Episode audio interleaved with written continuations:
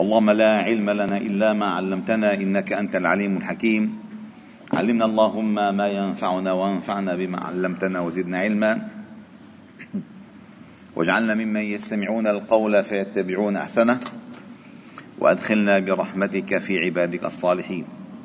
ربنا اشرح لنا صدورنا ويسر لنا أمورنا. واحلل عقد ألسنتنا ليفقه الناس قولنا. ربنا آتنا في الدنيا حسنة وفي الآخرة حسنة وقنا عذاب النار. ربنا لا تزيغ قلوبنا بعد إذ هديتنا وهب لنا من لدنك رحمة. إنك أنت الوهاب. ربنا لا تؤاخذنا إن نسينا أو أخطأنا. ربنا ولا تحمل علينا إصرا كما حملته على الذين من قبلنا. ربنا ولا تحملنا ما لا طاقة لنا به. واعف عنا واغفر لنا وارحمنا. أنت مولانا فانصرنا على القوم الكافرين. ربنا هب لنا من أزواجنا وذرياتنا قرة أعين واجعلنا للمتقين إماما. وبعد فلا نزال معكم أيها الأحباب الكرام في قراءة هذا الكتاب المبارك الموسوم بالشفاء بتعريف حقوق المصطفى صلى الله عليه وسلم. وهذا مجلسنا الثاني والأربعون. بعون الله تعالى ومدده وتوفيقه. قال الإمام أبو الفضل القاضي عياض رحمه الله تعالى فصل فيما ورد عن السلف والأئمة من اتباع سنته والاقتداء بهديه وسيرته صلى الله عليه وسلم. وأما ما ورد عن السلف والأئمة من اتباع سنته والاقتداء بهديه وسيرته فحدثنا الشيخ أبو عمران موسى ابن عبد الرحمن ابن أبي تليد الفقيه سماعا عليه. قال حدثنا أبو عمر الحافظ. قال حدثنا سعيد ابن نصر. حدثنا قاسم بن أصباغ وهو وهب بن, بن مسرة. قال حدثنا محمد بن وضاح. حدثنا يحيى بن يحيى. حدثنا مالك عن ابن شهاب. هي موطأ إمام مالك. عن رجل من آل خالد بن أسيد أنه سأل عبد الله بن عمر رضي الله عنهما فقال يا أبا عبد الرحمن إنا نجد صلاة الخوف وصلاة الحضر في القرآن الكريم ولا نجد صلاة السفر. شيخ حسام بدك كتاب في كتاب هون. ولا نجد صلاة السفر. فقال ابن عمر يا ابن أخي إن الله بعث إلينا محمدا صلى الله عليه وسلم ولا نعلم شيئا فإنما نفعل كما رأيناه يفعل. إن يريد أن يقول ما أتى به النبي صلى الله عليه وسلم هو نفس القرآن فنحن نفعل ما رأيناه يفعل. قال عمر بن عبد العزيز سن الرسول صلى الله عليه وسلم وولاة الأمر بعده سننا أي الخلفاء الراشدون. وعمر ليس كان من الخلفاء الأربعة. هو بعدهم بفترة طويلة بس ولكن لحسن سيرته آه، أضافوه إلى الخلفاء الراشدين. قال الأخذ بها أي ما, سن ما سنه الخلفاء بعد أن يسلم الأخذ بها تصديق بكتاب الله واستعمال لطاعة الله وقوة على دين الله. ليس لأحد تغييرها ولا تبديلها ولا النظر في رأي من خالفها. من اقتدى بها فهو مهتد ومن انتصر بها فهو منصور ومن خالف واتبع غير سبيل المؤمنين ولاه الله ما تولى وأصلاه جهنم وساءت مصيرا. الله الله. هذه قاعدة. ولو لم يكن عمر بن عبد العزيز على هذا المنوال ما كان خليفة راشدا. وقال الحسن بن أبي الحسن عمل قليل في سنة خير من عمل كثير في بدعة.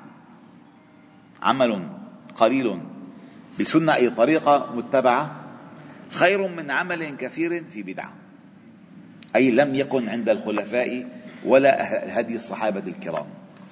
وقال ابن شهاب. قال بلغنا عن رجال من أهل العلم قالوا الإعتصام بالسنة نجاة. وكتب عمر بن الخطاب إلى عماله بتعلم السنة والفرائض واللحن أي اللغة. وقال إن ناسا يجادلونكم يعني بالقرآن فخذوهم بالسنن. فإن أصحاب السنن أعلم بكتاب الله. صحيح. ليش؟ شيء شو هي الفضيلة اللي عند الصحابة الكرام أيها الأحباب الكرام؟ ما هي الفضيلة الحقيقية عند الصحابة الكرام؟ أي أن ضمانة العلم عندهم. ما هو السبب؟ السبب المباشر لذلك أنهم واقعوا التنزيل. يعني رأوا الحدث كما هو. فهو هو نزل عليهم. والقرآن تحدث عنهم وعن قصصهم وعن الأحداث التي جرت فيهم. لذلك ابن عباس رضي الله عنه عنه عندما ذهب لمناظرة الخوارج الخوارج في حر قال آه، في الحروراء قال نحن أعلم بالتنزيل وما منكم من أحد من أصحاب النبي صلى الله عليه وسلم. نحن أعلم فالقرآن نزل علينا نحن فنحن رأيناه عيانا شاهدناه وقائعا أمام وقائع أمامنا. تتلى وتفعل وتعمل ويحكم فيها. أنتم ما رأيتم شيئا. سبحان الله. ثم قال وفي خبره حين صلى بذي الحليفة ركعتين فقال أصنع كما رأيت وسلم يصنع. ابن عمر يعني. وعن علي حين قرن أي في الحج. قال قال له عثمان ترى أني أنهى الناس عنه وتفعلوه؟ فقال لم أكن أدع سنة النبي صلى الله عليه وسلم لقول أحد من الناس ولو كنت أنت. ولكن هل يصح للإنسان أن يستشهد بهذا الحديث؟ يصح له إن كان كعلم علي. أما إذا كان كعلمنا كلنا مجتمعين ما بيحق له يعترض. إن كان كعلم علي لأن علي هو من أوائل من أسلم ومن أعلم الصحابة الكرام. فإن كان كعلم علي أما هلا مثلا يجي فقيه معتبر فقهه يجي لا ما مين أنت؟ لا. ولو أنت من؟ أنت من؟ أئمتنا الأعلام على الرأس من فوق. ما لم هم يقولوا هم يقولوا خذوا منا وعرضوه على كتاب الله. فإن خالف فخذوا وإلا فإن خالف فاضربوا فيه عرض الحائط. هذا قالوا. فإذا هناك ميزان. الميزان الكتاب والسنة. هذا الميزان. ثم قال وعنه ألا إني لست بنبي ولا يوحى إلي ولكن أعمل بكتاب الله والسنة. النبي صلى الله عليه وسلم ما استطعت. يعني كأنه يضمن الوحي عنده. وكان ابن مسعود يقول القصد في السنة خير من الاجتهاد في البدعة القصد يعني الهدوء القلة. وقال ابن عمر صلاة السفر ركعتان ومن خالف السنة كفر. كفر بمعنى من معنى كفر؟ أي كفر إن اعتقد أن ليس في السنة التشريع إذا اعتقد أن السنة ليس فيها تشريع لأن قلنا أنه في القرآن صلاة الحضر وليس صلاة السفر في صلاة الخوف. طيب ما ورد بالقرآن؟ من ترك هذا الحكم كفر ما أنه اللي ما, اللي ما بيقصر بالصلاة؟ بالسفر كفر؟ لا لأن ترك يعني القصر في السفر سنة وعزيمة بين بين خلاف العلماء.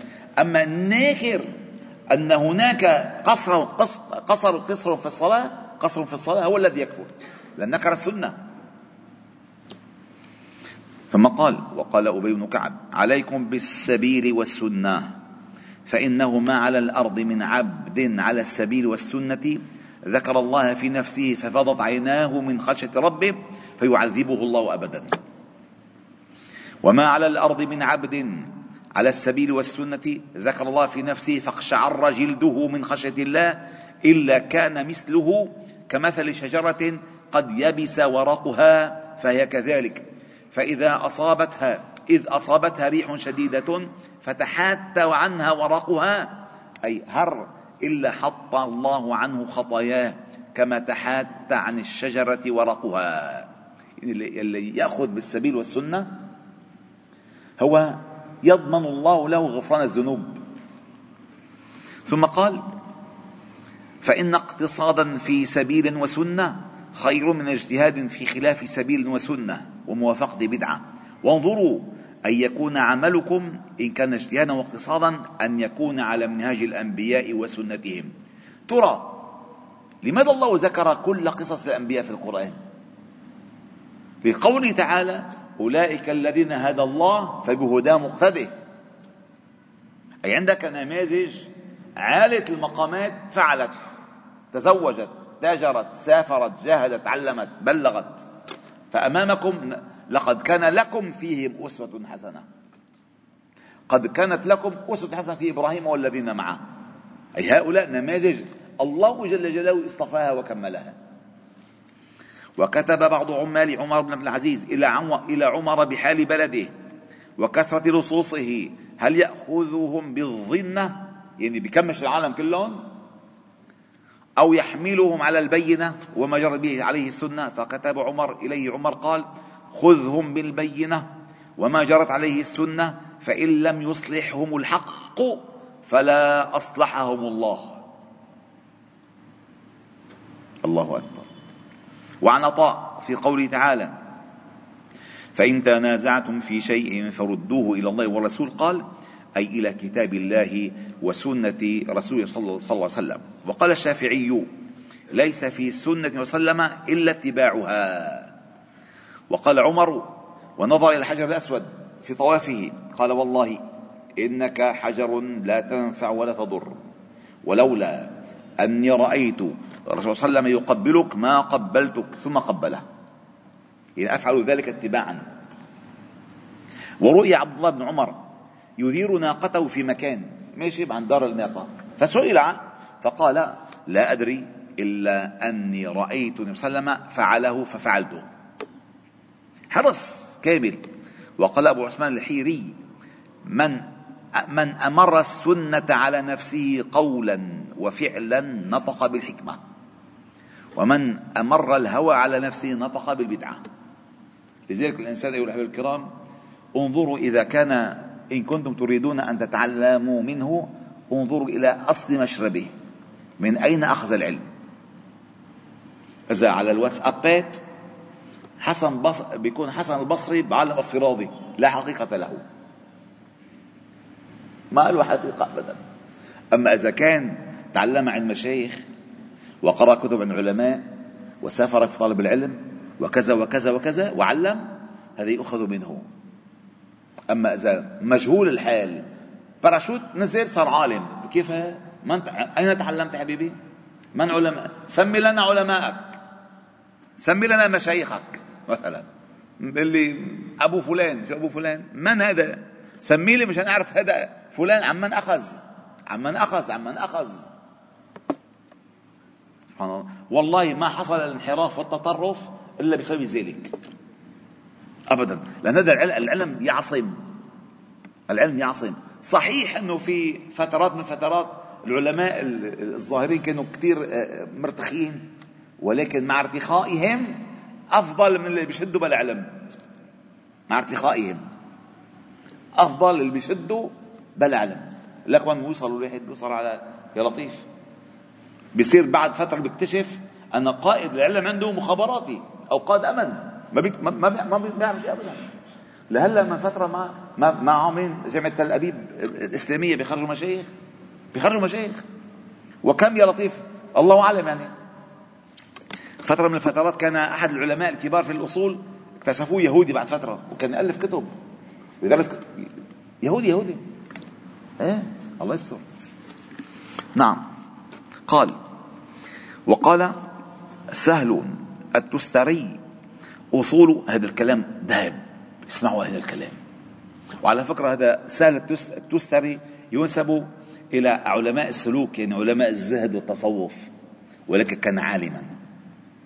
قال سهل وسهل إذا أطلقه أحيانا يقول أبو عبد الله. قال سهل التستري. التستري من مقطع اسمه تستر. في بلاد فارس. دفن دفن فيها النبي الله دانيال. فتحت في عصر عمر بن الخطاب الله يرضى عنه. قال أصول مذهبنا ثلاثة. الاقتداء بالنبي صلى الله عليه وسلم في الأخلاق والأفعال. هذه الأولى. ثانيا الأكل من الحلال. ثالثا إخلاص النية في جميع الأعمال. جميلة. اقتداء النبي صلى الله عليه وسلم بالأخلاق والأفعال. الاكل من الحلال إخلاص النية في جميع الأعمال. هذه مدرسة. هيك يربوا الصحابة الكرام كيف تربوا الصحابة على المسألة؟ الصحابة كيف ربوا التابعين على المسألة؟ تابعون كيف ربى بعض من بعدهم على هذه المسألة؟ الاقتداء. قال جاء في تفسير قوله تعالى والعمل الصالح يرفعه. قال إنه الاقتداء بالنبي صلى الله عليه وسلم. وحكي عن أحمد بن حنبل. قال كنت يوما في جماعة تجردوا ودخلوا الماء يعني نزعوا ثيابهم ودخلوا الماء. فاستعملت الحديث قوله من كان يؤمن بالله واليوم الآخر فلا يدخل الحمام إلا بمئزر ولا متجرد.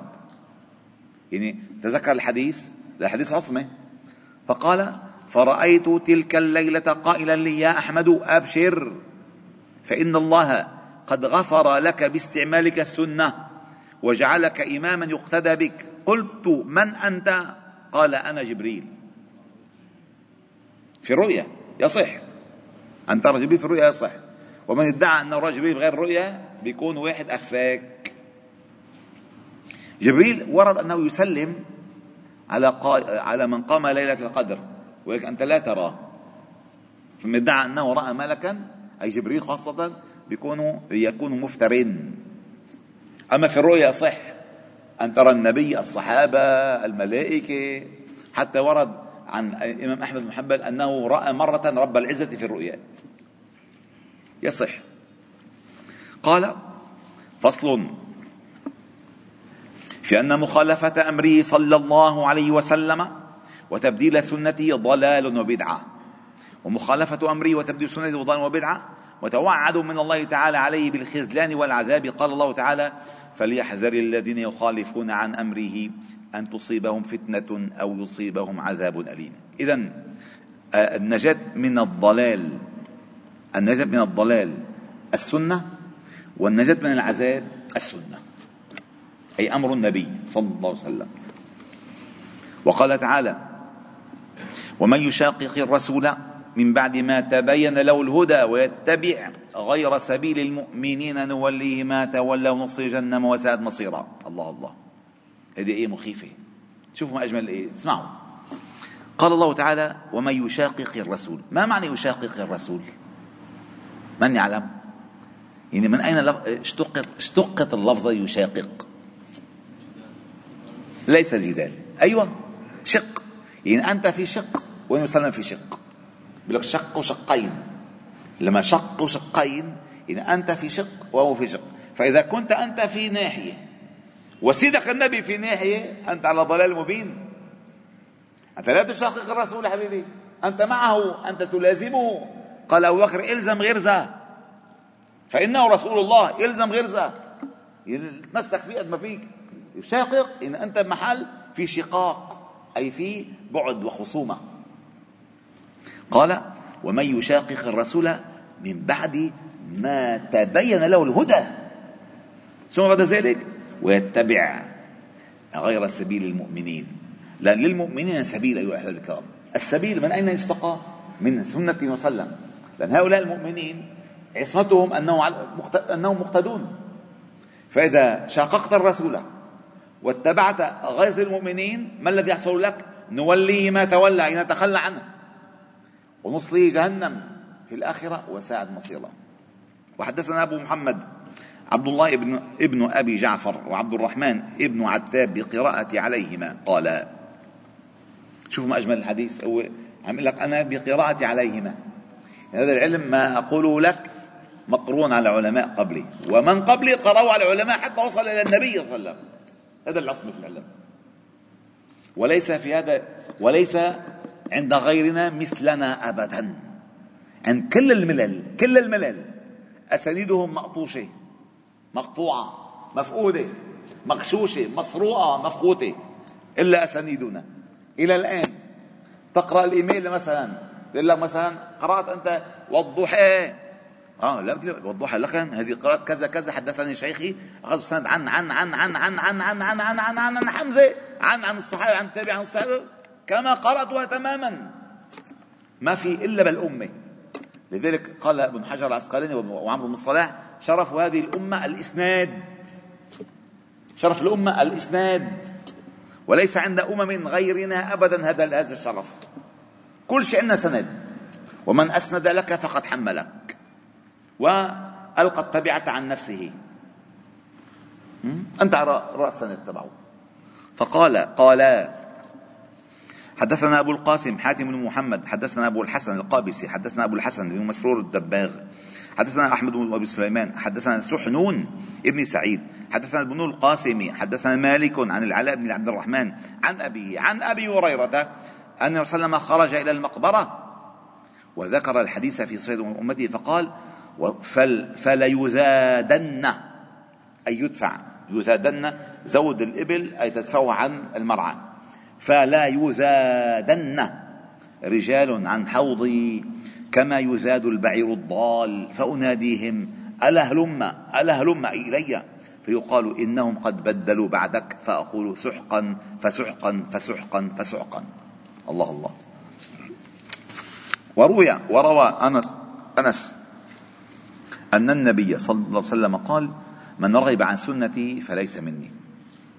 وقال من أدخل في أمرنا ما ليس منه فهو رد.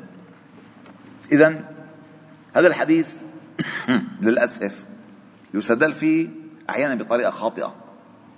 فعلا. قال من أدخل في أمرنا يعني أمر أمرنا معلوم. أمرنا معلوم. فإدخال الدخيل يسموه دخيل. على أمرنا وهو كامل مردود فورا. أما من, من, من وسع في أمرنا فليس مردود. فمثلا صلاة التراويح هي النبي صلى الله عليه وسلم ما فعلها إلا ثلاث مرات. وما أمرهم بها أبدا. جمعهم عليها عمر. ولكن هي من أمرنا وليست أمرنا. من أمرنا فما ابتدع شيء لم يحصل من قبله. أما صلاة والله جاي هلا راس السنة. تعالوا نقيم الليل. هذا من أمرنا. صلاة الليل صحيح. بس من قال هذا الوقت تصلي ليلا وتجمع الناس عليه؟ ومن قال التاريخ له له عبر عنا أصلا. وما فضيلته؟ ما له فضيلة. فهذا أمر من أحدثها فهو رد. ولو مما كان عملها. ليس عندنا قاعدة نحن. القاعدة هي اللي فيصل وليس الناس. وليس الناس ها؟ نعم نستمع. لا ما في تجتمع اجتماع على قيام الليل لك أن تجتمع قيام الليل أي ليلة تختارها. لأن النبي صلى الله عليه وسلم صلى في الليالي المتعددة. في ولكن أن تدعو الناس لصلاة الليل. ليش؟ ليلة السنة هن بدل ما هن يسكروا نحن بنصلي. هذا كلام ليس صحيح. ليس علميا يعني بالمنطق ليس علميا. نحن بالدين ما عندنا ردة فعل. ما عندنا لا نعملوا هيك تعملوا هيك. نحن عندنا دين دين. قال حدثنا قال بكفاءة علي بسماع علي غير هيك ما عندنا وما ورد أنه حصل حدث فأحدثوا له صلاة إلا الكسوف والخسوف والاستسقاء. بس. أما غير هيك أبدا. حتى لما هزموا بأحد ما صلوا. ما صلوا. قال وروى ابن أبي رافع عن أبيه عن النبي صلى الله عليه وسلم قال لا ألفين أحدكم متكئا على أريكته. يأتيه الأمر من أمري مما أمرت به أو نهيت عنه فيقول لا أدري ما وجدنا في كتاب الله اتبعناه. لأن عندنا قرآنيون هل بيسموهم قرآنيون هول إنه بس القرآن. والسنة؟ وقال وزاد في حديث المقدام ألا وإنما حرم وسلم مثل ما حرم الله. وقال السلام وجيء بكتاب في كتف مكتوب.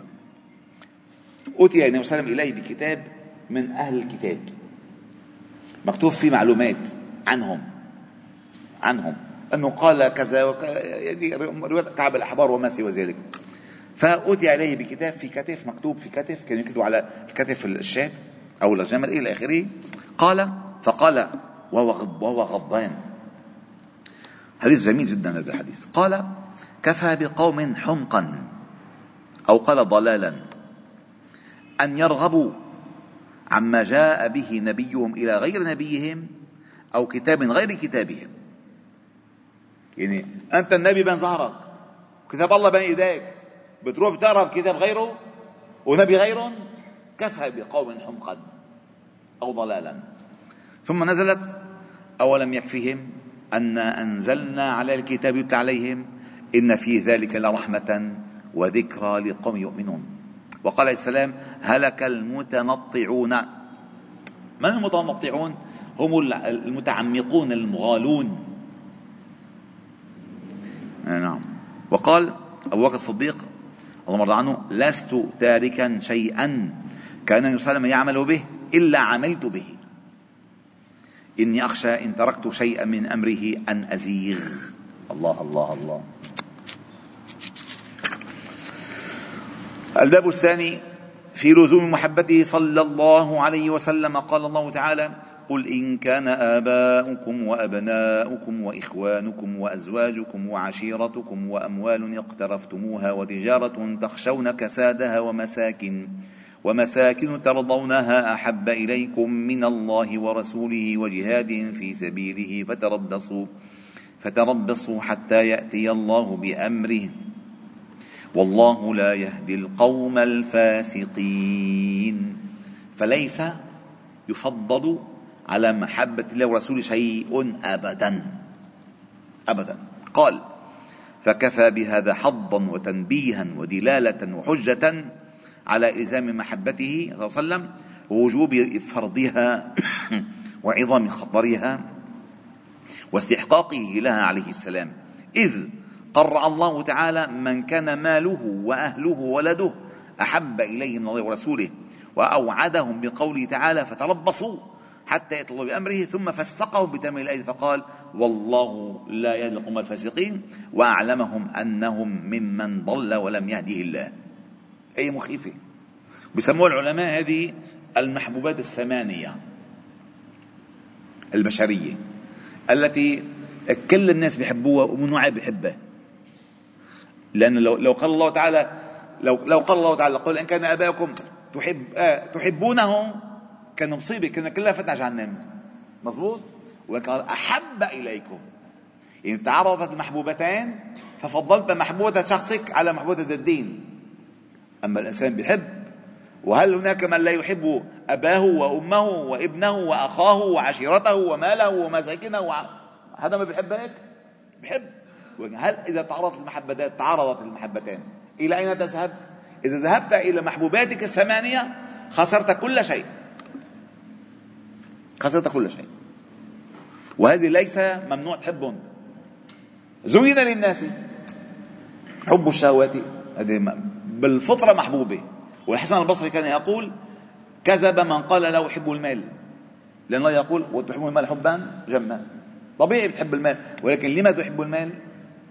قال وأخبرنا أبو علي الغساني الحافظ فيما, أجاز فيما أجازنيه وهو مما قرأته على غير واحد. قال حدثنا سراج بن عبد الله القاضي حدثنا أبو محمد الأصيلي حدثنا المروزي حدثنا أبو عبد الله محمد بن يوسف حدثنا أبو محمد بن إسماعيل يعني البخاري.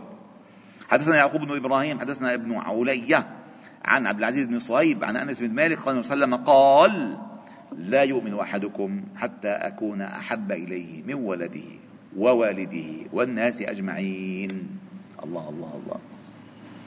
وعن أبي هريرة نحوه, نحوه كذلك. وقال وعن أنس عنه عليه السلام قال ثلاث من كن فيه وجد حلاوة الإيمان أن يكون الله ورسوله أحب إليه مما سواهما ويحب المرء لا يحبه إلا لله وأن يكره أن يعود في الكفر كما يكره أن يقذف في النار. حديث رائع. يعني يفهم من الحديث أن للإيمان حلاوة. لا يمكن أن تتذوقها إلا إذا كان الله ورسوله مقدمان عندك في المحبة. ولا ما منك منك لن تذوق حلاوة الإيمان. يعني معك كورونا بالمحبة لا تتذوق ثم قال وعن عمر بن الخطاب رضي عنه قال أنه قال صلى الله عليه وسلم لأنت أحب إلي من كل شيء. إلا نفسي التي بين جنبي. صادق عمر. فقال صلى الله عليه وسلم لن يؤمن أحدكم حتى أكون أحب إليه من نفسه. قال عمر والذي أنزل عليك الكتاب لأنت أحب إلي من نفسي الذي بين جنبي. فقال له النبي صلى الله عليه وسلم الآن يا عمر. وقال سهل من لم يرى ولاية الرسول عليه السلام عليه في جميع الأحوال ويرى نفسه في ملكه عليه السلام لا يذوق حلاوة سنته. لأن النبي صلى الله عليه وسلم قال لا يؤمن أحدكم حتى أكون أحب إليه من نفسه يعني هو النبي أولى بالمؤمنين من أنفسهم. إذا ما رأيت ولاية النبي صلى الله عليه وسلم عليك شو هالإيمان اللي عندك أنت أصلا؟ ثم قال فصل في ثواب محبته.